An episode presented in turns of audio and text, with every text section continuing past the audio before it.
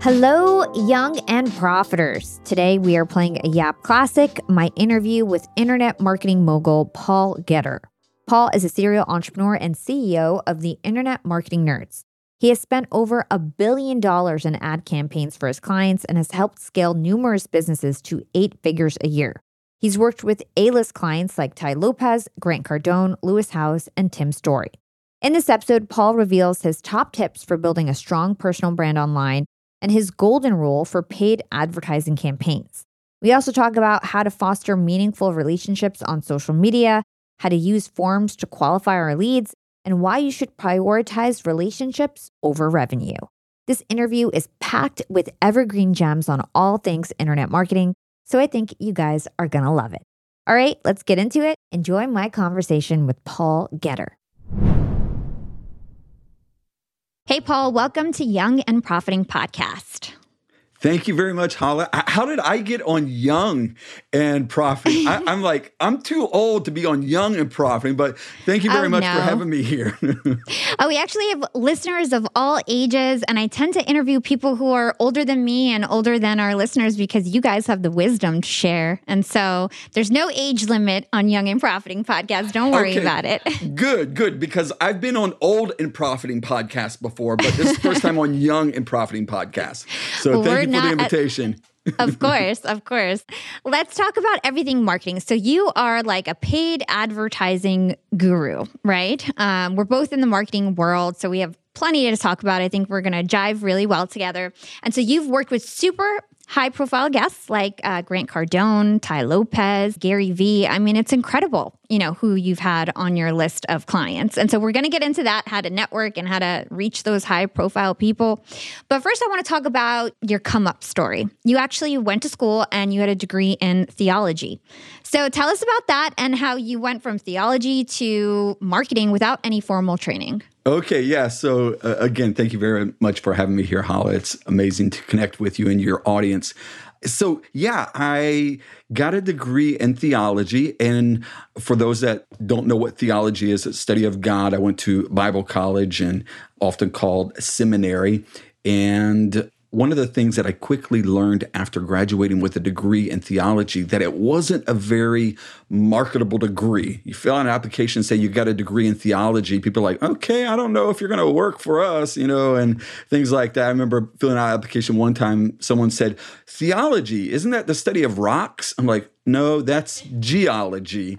Uh, so yeah, I, I brought up my um, father was a minister and really if someone gets a degree in theology they're not necessarily going to uh, school to figure out how to make money. It's more of a personal development type of path.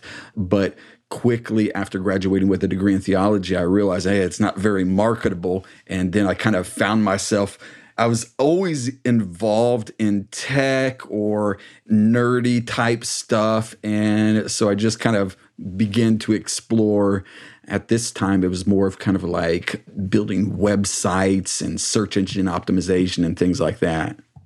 Yeah. And so you for I think Facebook is like your main platform uh, or at least used to be. We'll get into maybe what you're using today, but you first got onto it because you created a Facebook page for your church. Tell us how you did that and how that opened your eyes to the possibilities of what Facebook could do. Yeah, so you you do amazing research. I, you know how how do you know these We're, details I, about? You know me? what? We don't screw around here at Young and Profiting Podcast. Right, yeah, yeah. I mean, you you found the great details. So so yeah, when I one of my friends was going off to college and they said, Hey, you need to get on Facebook. And I remember at this time, Facebook was kind of like games. They had Farmville and silly things like that. And I was like, I don't need to get on that. That's just a waste of time. And eventually I caved in and got on Facebook, started a Facebook. And what year was this? It's like around eight, 1870. No, I'm just uh, no, I, I think it's probably around 2008 or so, 2008, 2009, somewhere around there.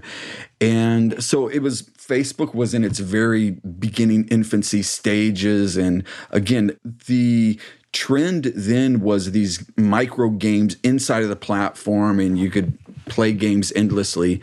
Uh, and it was less socializing, more about playing games. But I, I, eventually I caved in, got on Facebook, and started playing around and um, building Facebook pages. And I noticed that a few businesses would have Facebook pages. And so I was like, huh, you know, I really didn't have a business at this time, but I thought, well, maybe set up a Facebook page for our church. And so I set up a Facebook page for our church and just, you know, the picture and a little bit of information and everything like that, and put a couple videos on there and stuff. And I remember a couple weeks later, I went to church and there was this new family there. And I asked them, I was like, where did you hear about us at? And they said, oh, we saw your Facebook page. And it was like a light bulb moment for me. I was like, whoa, okay, these are real people. Uh, they found out about us from Facebook. They showed up. And it was then I realized, okay, Facebook could be a platform that, if used properly, could help out a lot of businesses. And so at that point, I began to kind of like dabble around and you know connect with friends that had businesses and say hey you know you need to get on facebook and you know i saw a business opportunity at that point yeah. So this is really interesting to me because I think it's important for my listeners to understand the need to take the opportunities in front of you. So, for example, you were really into your church, you had a theology degree, and you connected the dots. You realized that, you know, hey, I can start this Facebook page.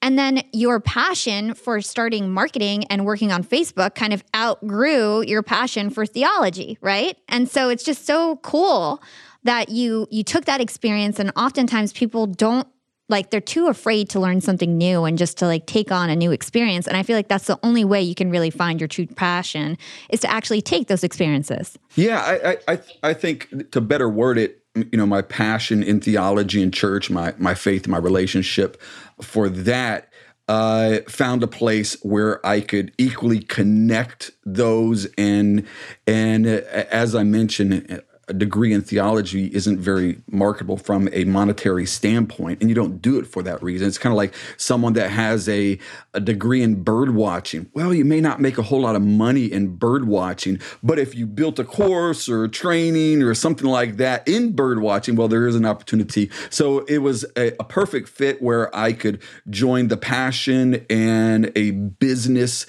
connect them together, and it could grow from there. Totally. So let's talk about organic reach. When you first started on Facebook, it was like the wild, wild west, huge organic reach. I mean, LinkedIn was kind of like that a couple years ago. But like, tell us about Facebook. What was the organic reach like when you were first on it? And why does that happen? Why do platforms lose organic reach over time? Yeah. So it, it, it seems like every platform um, starts out like that during that initial phase when the organic reach was very high, you could build Facebook pages. You know, we would build Facebook pages from zero to a million in a month, maybe two months. And again, the organic reach was incredible. I remember when things would go viral, I had a, a small page, which the uh, page that I had that again I started building as like hobbies for fun. Uh, the name of the page was called I Love Jesus, and I posted something on there. It only had two hundred thousand likes on it, but I would post something on there, and it would always get at least 200,000, 300,000 likes. And I remember as it grew, it would get 200,000, 300,000 shares on post. So you could imagine how the organic reach was completely different back then. And then, as you know, things just slowly, slowly started to go down. And the reason why that happens is because of the audience on a social media platform, it grows. And so they want to have a more intelligent timeline. So, you know, if you're following 5,000 people, well, it's not necessarily the best timeline that all 5,000 people, their content shows up. So they begin to throttle the engagement and the algorithm shows you what you engage with the most because they feel like that's more effective. So as a platform grows, for you to see and interact with the stuff that is most important for you, they prioritize you know content based upon your engagement and what's relevant to you at that moment versus a true just organic reach. Got it. So it's more like they they keep changing their algorithm to make it more personal to you.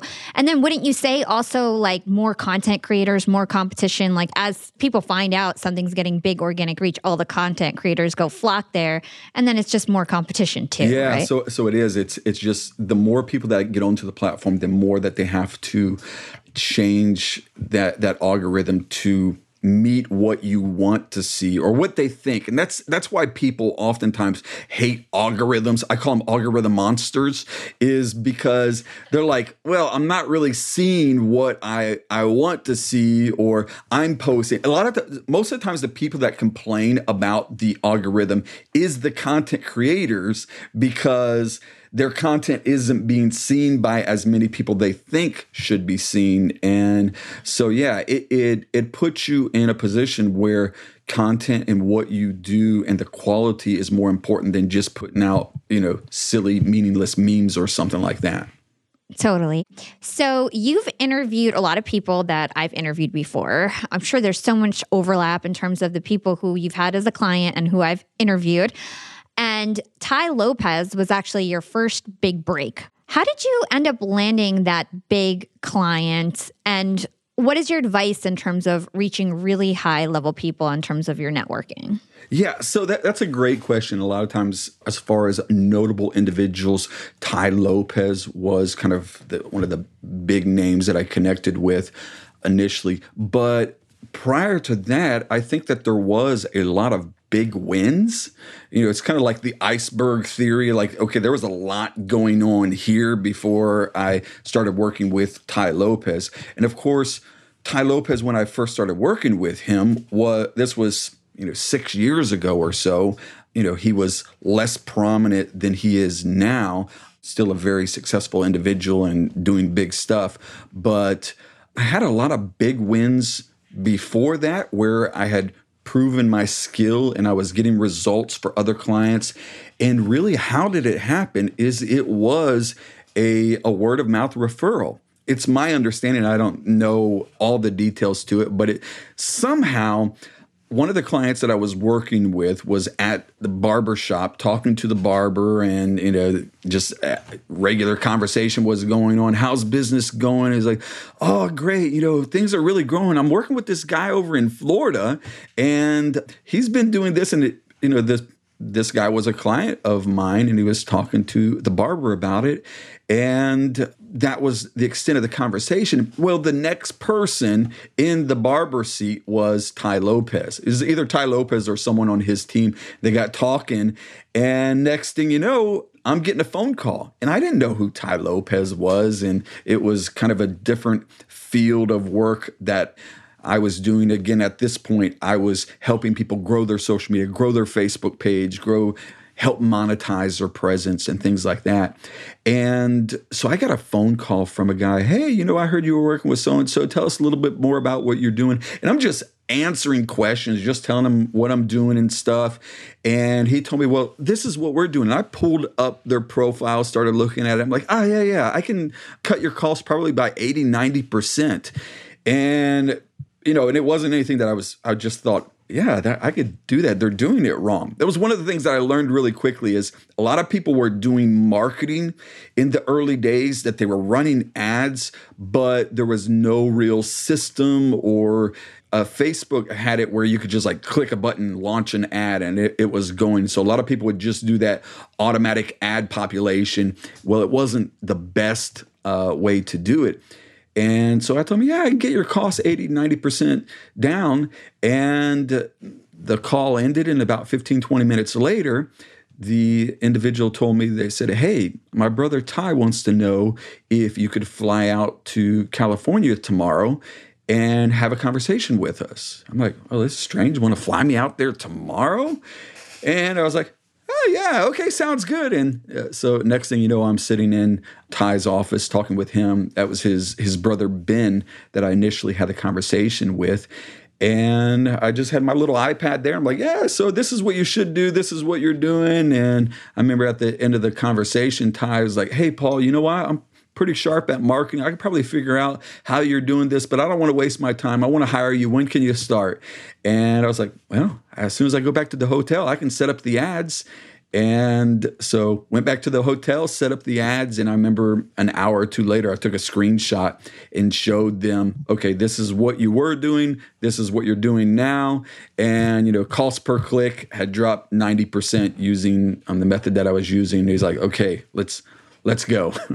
so that was kind That's of amazing. how I got yeah how I got connected with Tai Lopez. Cool. Well, it goes to show the importance of relationships, right? You got it through a client referral, and making a good impression on everyone is so important. And you actually often say relationships over revenue, right? So, what does that mean exactly?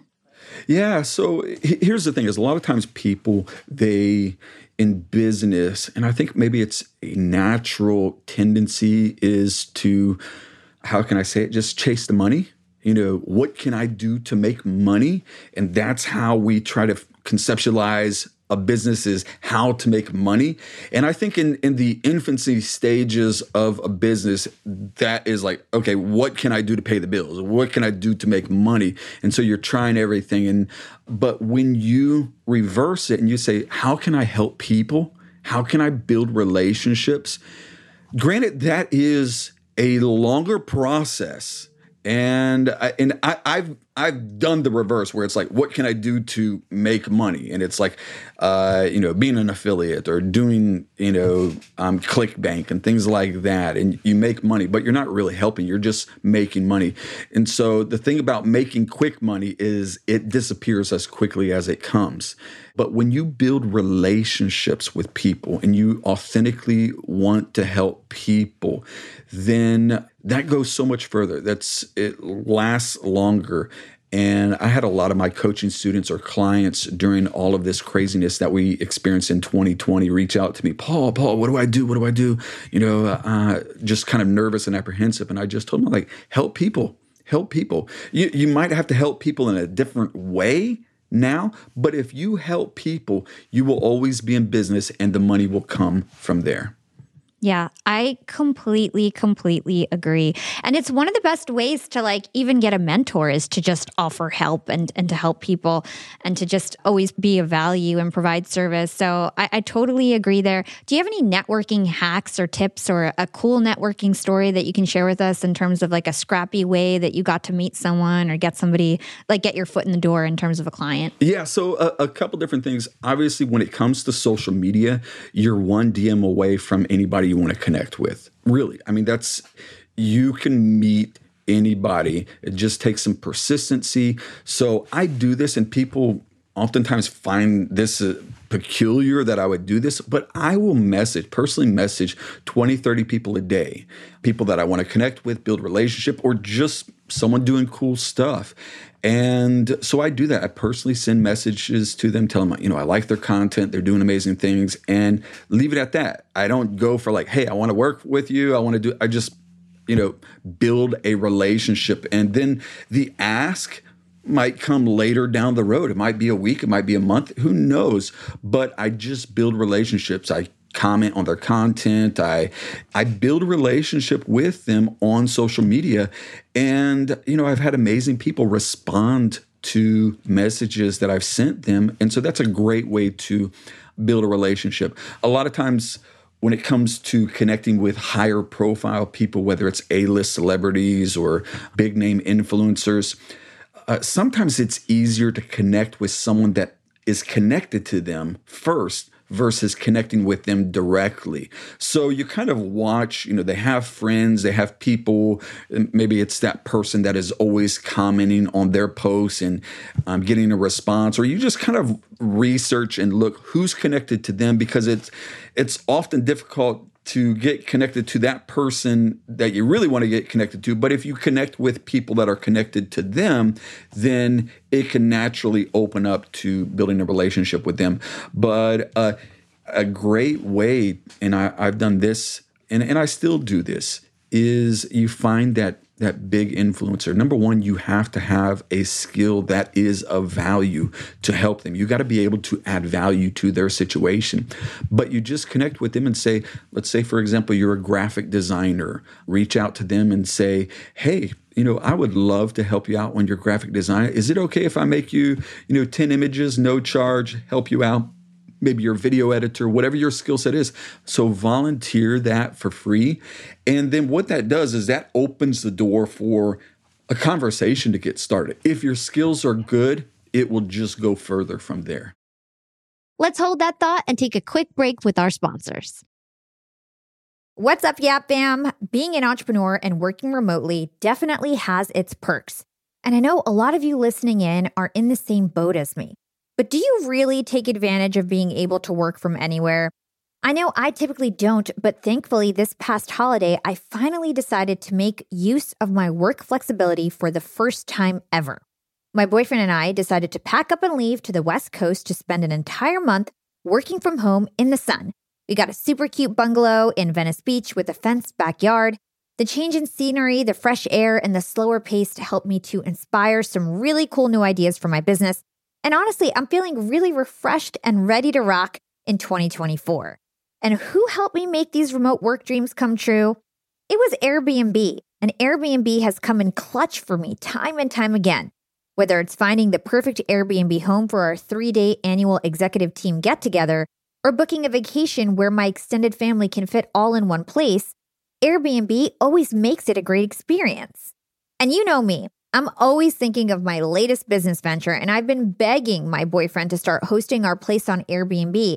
And finally, we're going to start. So many of my successful friends host on Airbnb, and it's such an amazing way to generate passive income. So, to start, we have a plan to start spending more time in Miami and we'll be hosting our place to earn some extra money when we're back on the East Coast. 2024 goals, and I'll keep you updated. A lot of people don't realize that they might have an Airbnb right under their own noses. I was pretty surprised myself. You can Airbnb your place or spare room even if you're out of town for just a few days or weeks. You could do what I did and work remotely somewhere else and Airbnb your place to fund your trip. Your home might be worth more than you think. Find out how much at airbnb.com slash host. That's airbnb.com slash host to find out how much your home is worth. Yeah, I love that advice. And I think that it's such an easy thing for people to do, especially like if you're in college or something like that and you're looking for a mentor or somebody you can intern for. I think that's the way to go is to just use whatever skills you have and offer them something for free and see if, if that gets them uh, talking to you. So totally agree there.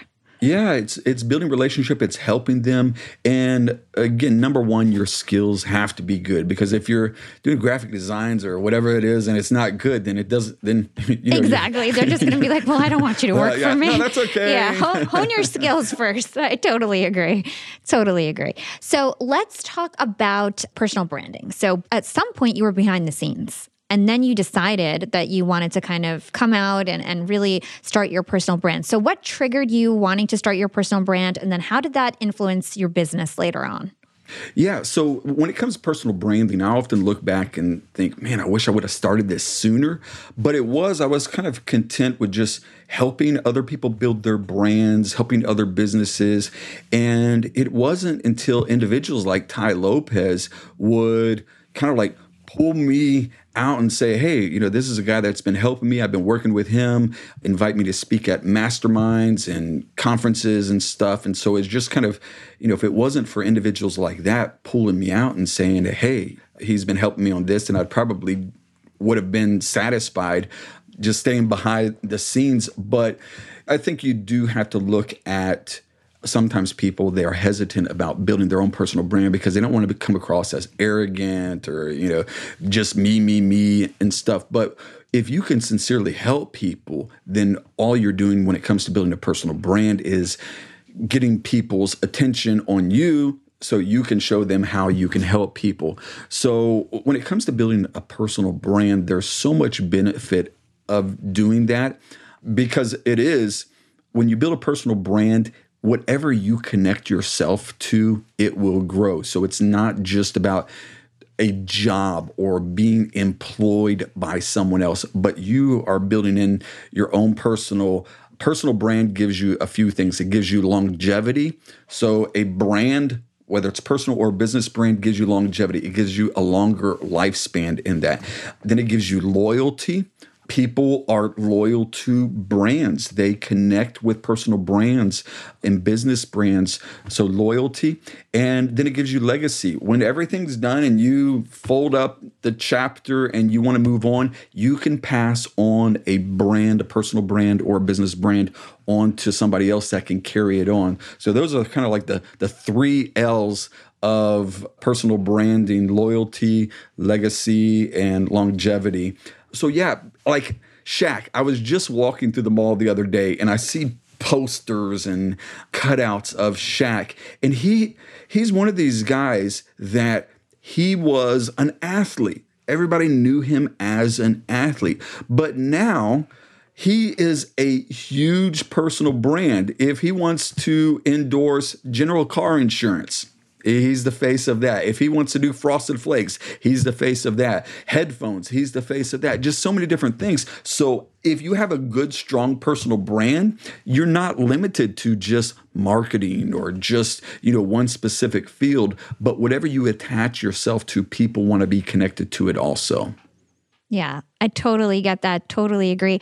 I often call it a transferable asset. So no matter where you go, you can go bring your personal brand. And for me, like I grew my personal brand on LinkedIn and I've never felt more secure, like in terms of job security, because it's like everybody just wants to talk to you, network with you. There's just so many opportunities. So I would encourage everyone to start building their online personal brand. Attention like it, you have currency. one whether you like it or not. yeah, exactly. Okay, so how much money would you say that you've spent over the years in paid ads, like your clients' budgets and things like that? Like, how what would you say? Yeah, so I can tell you this: it has been over a billion dollars that we have not, obviously not my money, but um, clients and you know different companies that we have worked with. You know, we've done campaigns where people are spending tens of millions of dollars a month on ads. We've worked with companies that spend a hundred million dollars in a few months on ads. So yeah, over ten years um, a few big clients, it adds up really quickly. Wow. So over a billion dollars in ads. What pops in my mind, you know, as a marketer too, is experimentation. Like, man, you've done a lot of experimentation over the years if you had a billion dollars that you've been running ads on.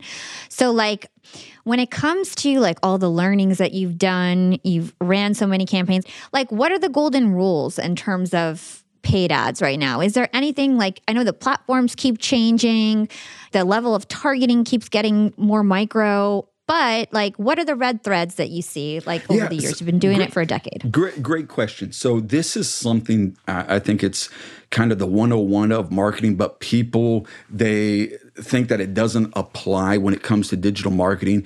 A catchphrase or word that people use all the time is disruptive. So it has to be disruptive. So here's the challenge about being disruptive in online marketing. And I've seen this and I've been kind of like the catalyst of trends that uh, happen on social media and running ads. So this is what happens is a marketer has a cool idea or a new style or something that they start running an ad and it's disruptive and it all of a sudden man this is doing amazing because maybe it's the color the style the types of videos the format all of these things you know you're always tweaking because you want people when they're scrolling it's like whoa that catches my attention. Stop the scroll right? Yeah stop, stop the, the scroll. scroll. And so that's the challenge on social media is you want to stop the scroll. So as someone that is innovating and really pushing the envelope on stuff that you always want to be testing what catches people's attention. So what happens is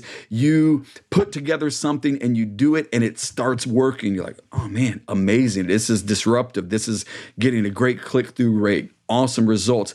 Then other marketers they start seeing it like, "Whoa, man, that's doing awesome. that really caught my attention." And so guess what they do? Is they start doing the same thing. Yeah, and that they start to copy it.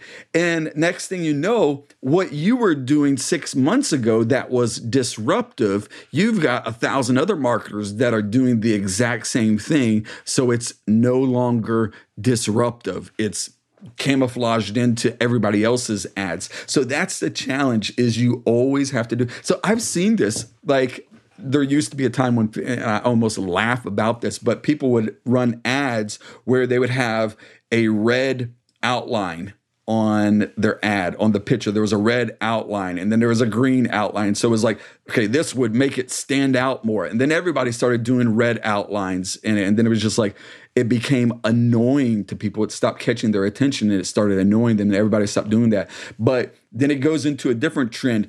But now i've seen recently and you know like five years later after a trend, people are doing something that was popular five years ago because people stopped doing it. So it's kind of one of those things that you you always have to look at what other people are doing and I guess be a contrarian and don't do that. That's really good advice. And I think that it's advice that is evergreen. You know, we can use it now and 10 years from now. It's still true. And I totally agree. You need to make sure your stuff stands out if you want to, you know, get any attention on social media, whether that's organic or paid.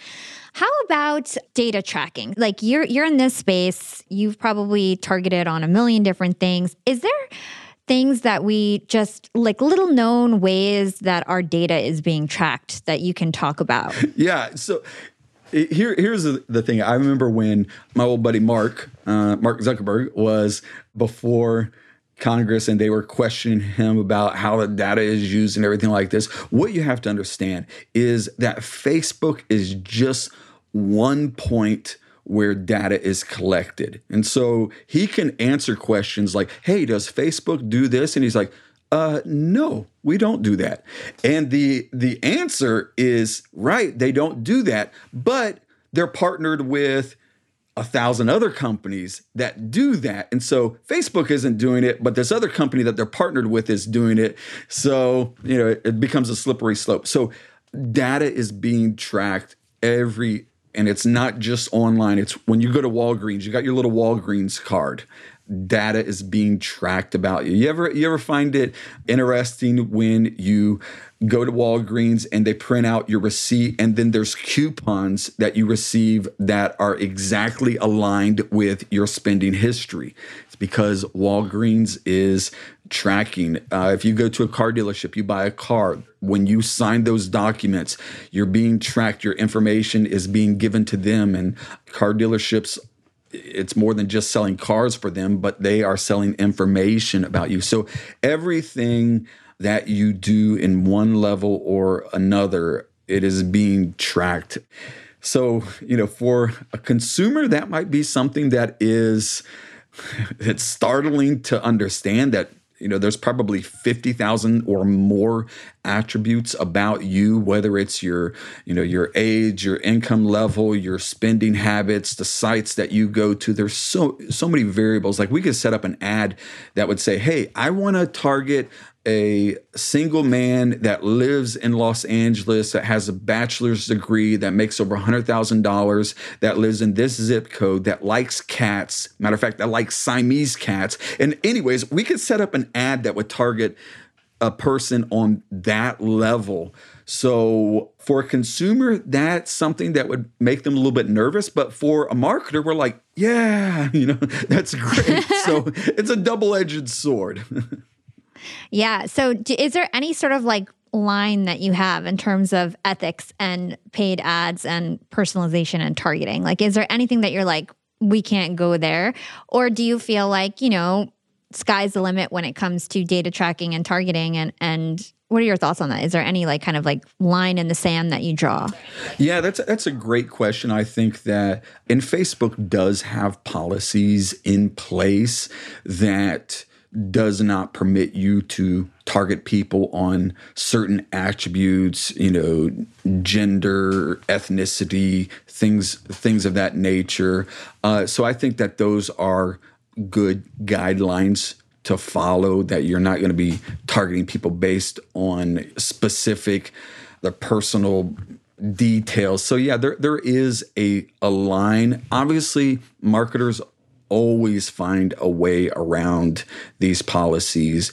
But again, Facebook finds out about it. They shut them down and things. So a lot of times the people that complain about the policies that Facebook or the other ad platforms have is because they're trying to run that that gray line. They're trying to do it the easier way versus put in extra work, build a personal brand, work hard. They're trying to get the quick money. So, policies that are put in place are normally for the good and um, they keep good marketers good and keep the bad marketers out of the industry. Yeah. Thanks so much for sharing that. So paid ads are, you know, the front end of a campaign, right? And then what happens after that? So a lot of people who listen to the show, they're not they're not marketers, so they don't know anything about funnels and, and things like that. So can you explain what a funnel is and maybe some of the core components of a funnel? Yeah. So so basically it's a journey. It's a path that you take. And sometimes the path might happen in, you know, immediately on your initial online visit you connect with an ad and you go through a path very quickly. Other times, the journey, it might be a day, a week, a month, a year. But that's basically what it is. It's a path. And the path might start out you see that cool ad, someone talking about something that resonates with you. And so it might be an ad. I'll use myself as an example. Before this call, I was actually making um, video ads. And so I start out by calling out the person Hey, are you a coach? You're a consultant? Are you an entrepreneur wanting to take your business to the next level? Well, I want to talk to you about. And so I'm calling out the individual with an ad. They click on that ad and it takes them to a landing page or the front end of my funnel. And so that's going to be a page that is, you know, has a, a hook, a headline talking to them about, hey, maybe you're struggling. A lot of times we hit the the problems that they're having. Are you having a problem getting applications for your high ticket sales? Well we have the answer for it. Matter of fact we we use a a, a simple outline here and it's answering questions. I got my notebook here that was doing and it's a few questions like who is the person, what is their problem, how we can solve that problem. And, and so we're asking them questions in this and we show them the solution. So initially they might enter their name, their email, phone number, and they're going to be put into a list and they might be pushed to fill out an application to set up a call. Um, there might be an initial we call it a tripwire where they would buy something a low ticket entry again sometimes people try to go for the big sale quick and it doesn't always work we've seen individuals that we work with that they're spending a lot of money on trying to sell let's say for example a webinar where the price is a thousand dollars and they're just not making any money. But we'll put something in the front. Um, again, we call it a tripwire where it's $7, $20, and it just so we get people to come in here and buy something, you know, a micro commitment. And then if they like that content, a day later, two days later, however long it might take, they'll go to a webinar, they'll watch this, and then they'll later make a thousand dollar purchase. And then those people that go into a $1,000 purchase, maybe they want to go faster, maybe they want some one on one attention, maybe they want personal customized coaching. They can set up a call where they'll get on a, a discovery call or a strategy call and talk to a specialist about how we can help them. And then they're offered coaching programs, stuff of high tickets. But it's a journey. It's kind of like, you know, initially get connected, building that relationship, and then, okay, we have this, and then you take them. And again, depending on the product, the offer, it might be something that it goes very quickly, or typically the higher the price of it, the longer it's going to take for them to go from point A to Z but it is it's a journey. We call it a funnel because you know funnels shaped like this and you have people come in at the top and then it just slowly goes down and then you know you less likely the people are going to come down to here but the people that come down here those are going to be the higher value people. So that's yeah. that's and the so, world of funnels. yeah that's a excellent explanation. And I've never really heard of a tripwire. I never heard of that that concept. I've heard about people giving like free ebooks and stuff like that. But I love I love what you said about offering something like a micro commitment. That's really smart. So, really cool stuff there. And then the purpose of the forum is to better qualify your leads, right? So that you can ask specific questions and maybe target them more. So, like, what's the purpose of the form? Yeah. So, when when you're having someone fill out an application, I, I'll give you an example of a a funnel that we have in our world. Is it would be a, a seven dollar i have a book or an audio book talking to people about marketing. And you know i hit all the pain points. Hey i'm going to teach you how to do this this and this. And it's seven dollars for that. Well, then as they go to check out, there's going to be a little box that says, hey, for $27 more, I'm going to throw in all of these PDFs and all of this awesome stuff that is just, you know, they're they're going to look at that like $27. Is that all? And they're going to feel just they have to click that button because the value it ju- is just an irresistible offer. So for $27 they get that.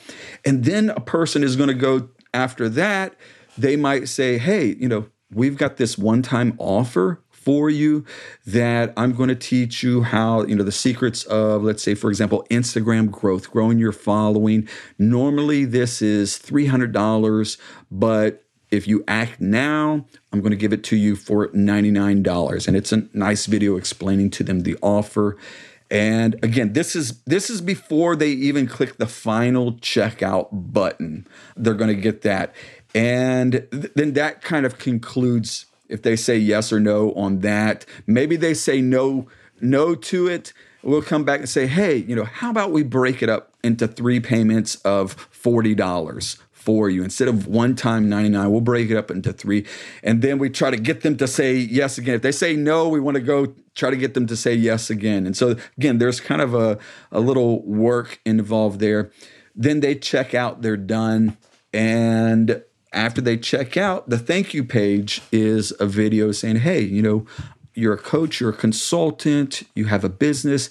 Maybe you want to take it to the next level. This is what we're offering. And it's a nice video talking to them about how we might be able to help them with their coaching consulting business. If you're interested, there's an application below that you can fill out and set up a complimentary 30 minute strategy session with one of our experts. So they fill out this application, and yeah, the application asks them qualifying questions. Code when whenever you see free strategy session, that is code for sales call. Just, you know, plain and simple. Plain and simple. Any anytime you see that in people's bio, free strategy session, that means sales call. Granted, there's going to be a lot of value given in those strategy sessions where we pick apart what you're doing and give you value. But at the end of it, they're going to say, hey, you know, we offer a coaching program, a mentorship program, and, you know, this is what we offer and you make the decision from there. I don't I don't like high pressure like oh you know you got to buy buy buy. That's never a good way to work with someone. But the application it's going to ask them qualifying questions to see if they would be a good fit. If they're one of those people like uh, like I even ask on some of our applications, do you realize the importance of investing in yourself? And the answer, answer number one that they can say is, I don't have any money and I think I should get everything for free. So we ask them that question. And then the second answer is, yes, I, I understand, but I'm on a limited budget. I can only invest between this amount and this amount of money. Then the third answer is going to be something like, I mean business, I'm a serious entrepreneur and I understand the importance of really investing in myself. And so so those are qualifying questions where if if someone is saying, "Hey, I want everything for free," and people do fill out applications and say, "I want everything for free." Chances are they're not going to be qualified for a coaching program that we would offer to them. So yeah, it's about the application is qualifying them. We'll be right back after a quick break from our sponsors. Young and profiters, it's never been a better time to be an entrepreneur. With inspiration at our fingertips and powerful tools at our disposal, the possibilities are endless. And when it comes to tools that can truly make your business grow, there's one name that always stands out Shopify. Shopify helps you sell at every stage of your business, from the launch your online shop stage to the real store with the door stage, and even the did we just hit a million orders stage? And if you're in that I need to sell more with less stage, Shopify Magic is your AI superpowered sidekick ready to whip up captivating content that converts from blog posts to product descriptions. Not to mention, Shopify also is the home of the best converting checkouts in the game, 36% better than other leading commerce platforms.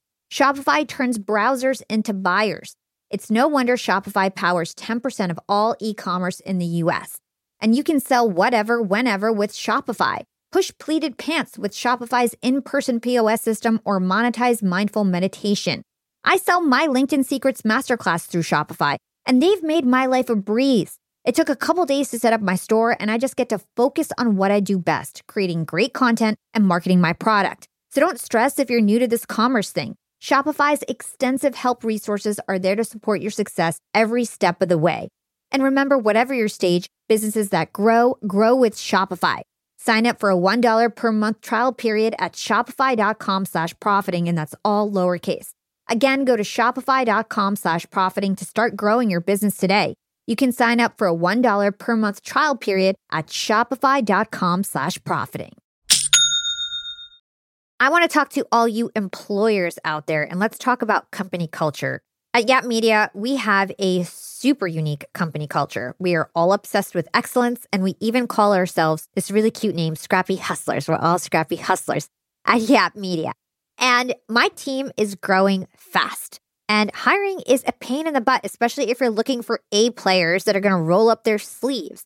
But luckily, when it comes to hiring, I no longer feel overwhelmed by the search for the perfect candidate because I use Indeed, the ultimate hiring platform.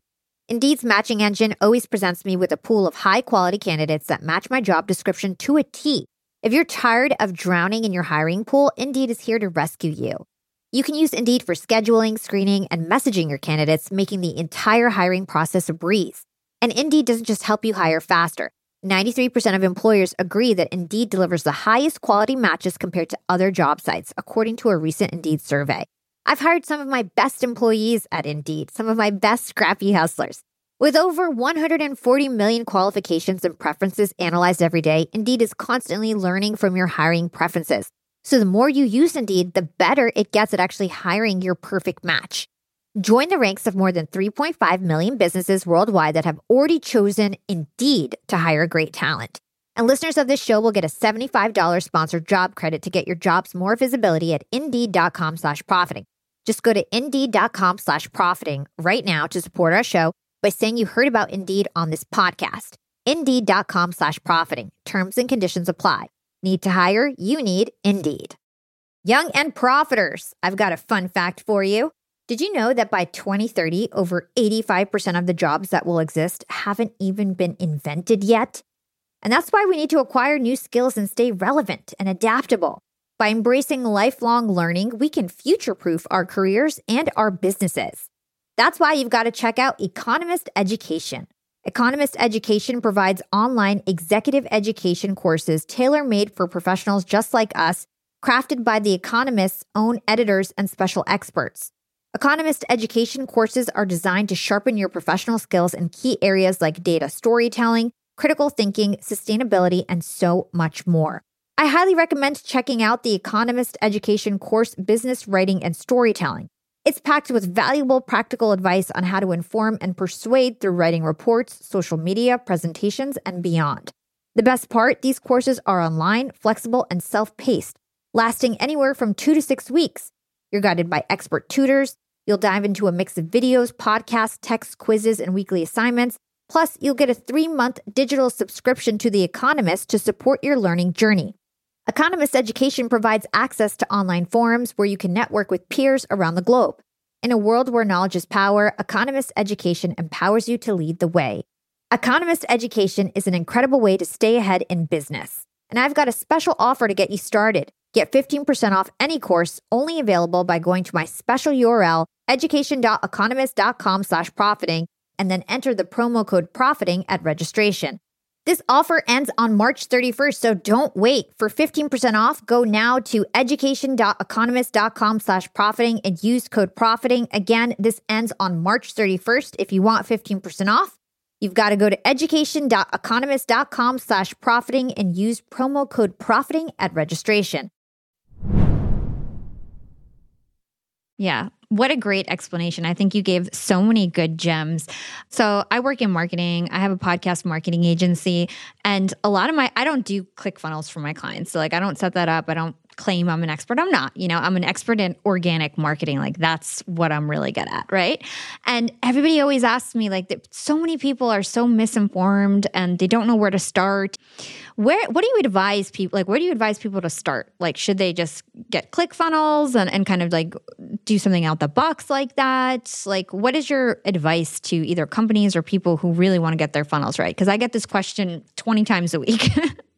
Yeah. So, you know, I've seen that and I've worked with companies that they reach out to us and they say, We've got this college grad from Ivy League school, has a degree in marketing, and they don't know what they're doing.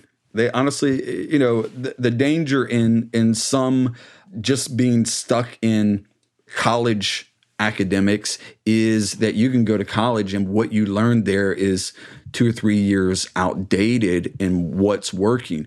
Um, when it comes to internet marketing, it's really you have to be studying it every week.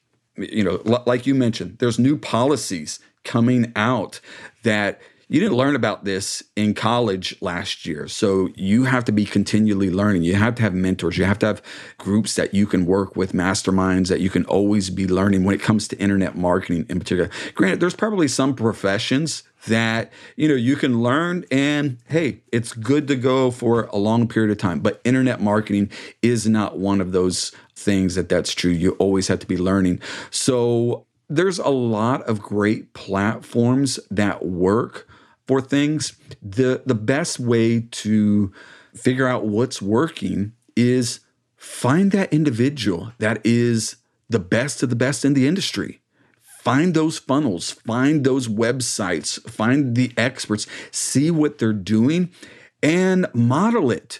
Um, success leaves a trail. You know, we call it in the industry funnel hacking, where basically you find the funnels that are working good, look at what they're doing, and you know if this if this individual is making X amount of dollars, they've done a lot of testing, they've done a lot of work, and so you just begin to model that. You don't copy it or you know just completely do exactly what they're doing. But you model it like for example if their headline is over here on this side in this color put your headline this side this color. If they're using this color button use this color button. If they're using this type of video use that type of video. And so you model what they're doing because these big companies They've spent millions of dollars testing and split testing. So, the quickest way to get to where they're doing is look at what they're doing and model what they're doing. That's super, super smart and really practical advice. Thank you so much. Let's switch gears really quickly. Let's talk about side hustles. So, you wrote an online book about 27 side hustles. I'm obviously a proponent of side hustles. I grew my business on the side of Disney streaming for two years to multi six figures. So, love side hustles. I think everyone should have one, especially if they're a hustler. So, why do you love side hustles and are there any that you highly recommend? Yeah, so here's the thing is in probably in September, October of 2019, I always have people come to me like, "Hey, Paul, will you teach me how to do what you do? Teach me how to do what you do." And I'm like, "Ah, you got a couple of years. You want to sit down and um, learn? We can do that." But I realized what they were asking is, "Can you teach me how to that laptop lifestyle, work from home, make money. And I know when I first got started in internet marketing is there's so many different ideas and people saying do this, do this, and I tried so many different things and I didn't know, okay, is this real or is this just a scam or and so it was just a difficult road to figure out what to really do. So I put this book together to really show people this is the stuff that works. These, uh, what I did is I actually interviewed, I don't know, probably 60, 70 people that were make legitimately making money online, uh, not these get rich quick schemes or anything like that, but people that were legitimately doing things. Like, for example, I interviewed a 17 year old boy that while he was in high school made over $20,000 in one year. Now, $20,000 for the person that is fascinated by the guys driving the Lamborghinis and everything like that, $20,000 a year doesn't sound too glamorous, but $20,000 a year to the average person will change their life. So, especially if it's a side hustle, this is somebody that is doing this in school. So I interviewed him and said, Hey, you know, what what are you doing making $20,000 a year, 17 years old in high school? Obviously, if he could do it, the stay at home mom could do it. The guy that is working 40 hours a week that's got, you know, five, 10 hours extra a week that he can put into it, they can do it. So, again, that's what I wanted to learn in interviewing these people. So, I interviewed a lot of people that were doing things. Some were making ten, twenty thousand dollars extra a year. Some people were making a significant amount of money doing this. A lot of times, what happens about a side hustle is a side hustle. If you get good at it, can be turned into a full-time hustle. So uh, when someone just starts to learn how to make the first hundred dollars online, they can replicate that. So that's what I did. Is I interviewed a lot of people you know that were doing cool things and compiled it put it into a book made some videos and everything like that and just trying to give people a blueprint. Here here's some cool things that are working. Try them out. It doesn't have to be too complicated. I mean it's you do have to work. I think that's sometimes the misconception is people want to like just click a button and money starts printing there's no work involved. And uh, you know, don't we wish we could all do that? I do believe in passive incomes, but there's no income that doesn't demand some work whether it's in the At front, least up front, and, yeah, yeah. You know, you have to do some work initially somehow. Uh, so I'll give you a few of the ideas that I saw. I'm like, man, this is amazing. So the 17 year old boy that I interviewed, this is what he was doing: is he put an ad on Craigslist saying, Do you have an old cell phone that you want to get rid of? I will buy it from you for cash. And people would respond to it, and he would buy their phone and he knew based on this model you know the shape the condition of it and everything like that that it was worth let's say $100 where he would buy it from this person for $50 and then place it on Facebook Marketplace, eBay, something like that for the going rate of $100. So it's just basically a quick arbitrage. He would buy it from someone for $50, knew the value was $100, and there he's made $50 himself. So you do that a few times a week, a few different cell phones, then you've made yourself $20,000 a year. Not a whole lot of work involved, not very complicated to do, but it's real money. It's real money. So I've seen that. I've seen individuals that will go to thrift stores and find something at a thrift store that like for example books. There's there's an entire world of they call them book flippers. And it's really amazing. They will go to thrift stores libraries that are getting away old books and stuff and they will buy the books. And you know some of these stores you can buy a book for 50 cents. And they buy the book for 50 cents and then they will put it up on Amazon or there's other websites and they might sell it for 10 or 15 dollars. I met individuals and interviewed individuals that bought a book at a garage sale for 2 dollars and it was actually a rare book and they sold it for thousands of dollars. So it's kind of like treasure hunting, you know, digital treasure hunting, but it's it's real money. Another one is I interviewed a lady, she had graduated from college and she was in between things was wanting to go back get her master's degree and but she enjoyed traveling. And so what she did is she taught children overseas conversational english. There's websites that you can sign up on. And she told me she's like a couple hours a day i go onto this app and i just have basic conversations with young students wanting to improve their english. And she does that four or five times a week.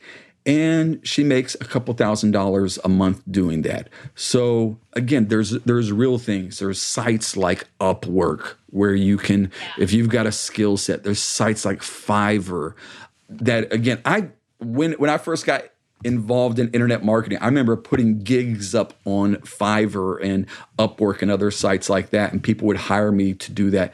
So if you've got a skill set or you can put in some time, there's a lot of different ways that you can make money online. Yeah. And that just it made me think of an idea. So not only arbitraging products, but also services. So there's people who work in India and the Philippines, and they might be good at graphic design. You could be the relationship manager and the broker between the graphic designer, and you find somebody who needs graphic design work, and you can just connect the dots. And you could have no graphic design skills, but you just manage the relationship and take a little profit on top. So it's like there's so many different ways to like arbitrage on the internet. I think. Absolutely. And- I had one of my coaching students. His name's Peterson he came up to me recently and he, he was trying to figure out how to do online businesses and stuff. And he's like, I know a lot of people that know they want websites, they need graphic designs, but I don't know how to do that. And so I pointed him to some sites where you can hire graphic designers, website designers. And if you can get the client, you just hire this team and they will do the work and you just figure it out. Okay, they're going to charge me a thousand dollars. I'll charge the client two thousand dollars, and like you said, as a middle person, you're making money there. And so um, he's done very well in doing that. So yeah, you can you can be a website designer, a logo designer. You can offer those services just by finding relationships online that will do the work for you. Totally. Okay, so the last question I ask all my guests is what is your secret to profiting in life? Secret to profit? Give. Give. Yeah, it's just give. People before profits. Give to others, pour into others, help others. You'll never go wrong. Going back to my degree in theology, there is a universal principle in all religions that you reap what you sow. I mean, whether it's Christianity, whether it's Buddhism, Hinduism, there's a universal principle that if you give and um, you sow good, you will reap good. And it works. So just give, help others, serve others, and it will come back. Don't don't put money first, but just put people first, and you'll always be successful. That's fabulous advice. Thank you so much, Paul. This was such a great conversation. Where can our listeners go to learn more about you and everything that you do? Oh, thank you very much, Hala. It's been my privilege. So, probably one of the easiest places is find me on Instagram. Again, my Instagram handle is Paul. It's just P A U L. Follow me on Instagram, send me a message, be more than happy to connect with you. My personal website is paulgetter.com, and you can find out all kinds of information about me there. Cool. Thank you so much. Thank you.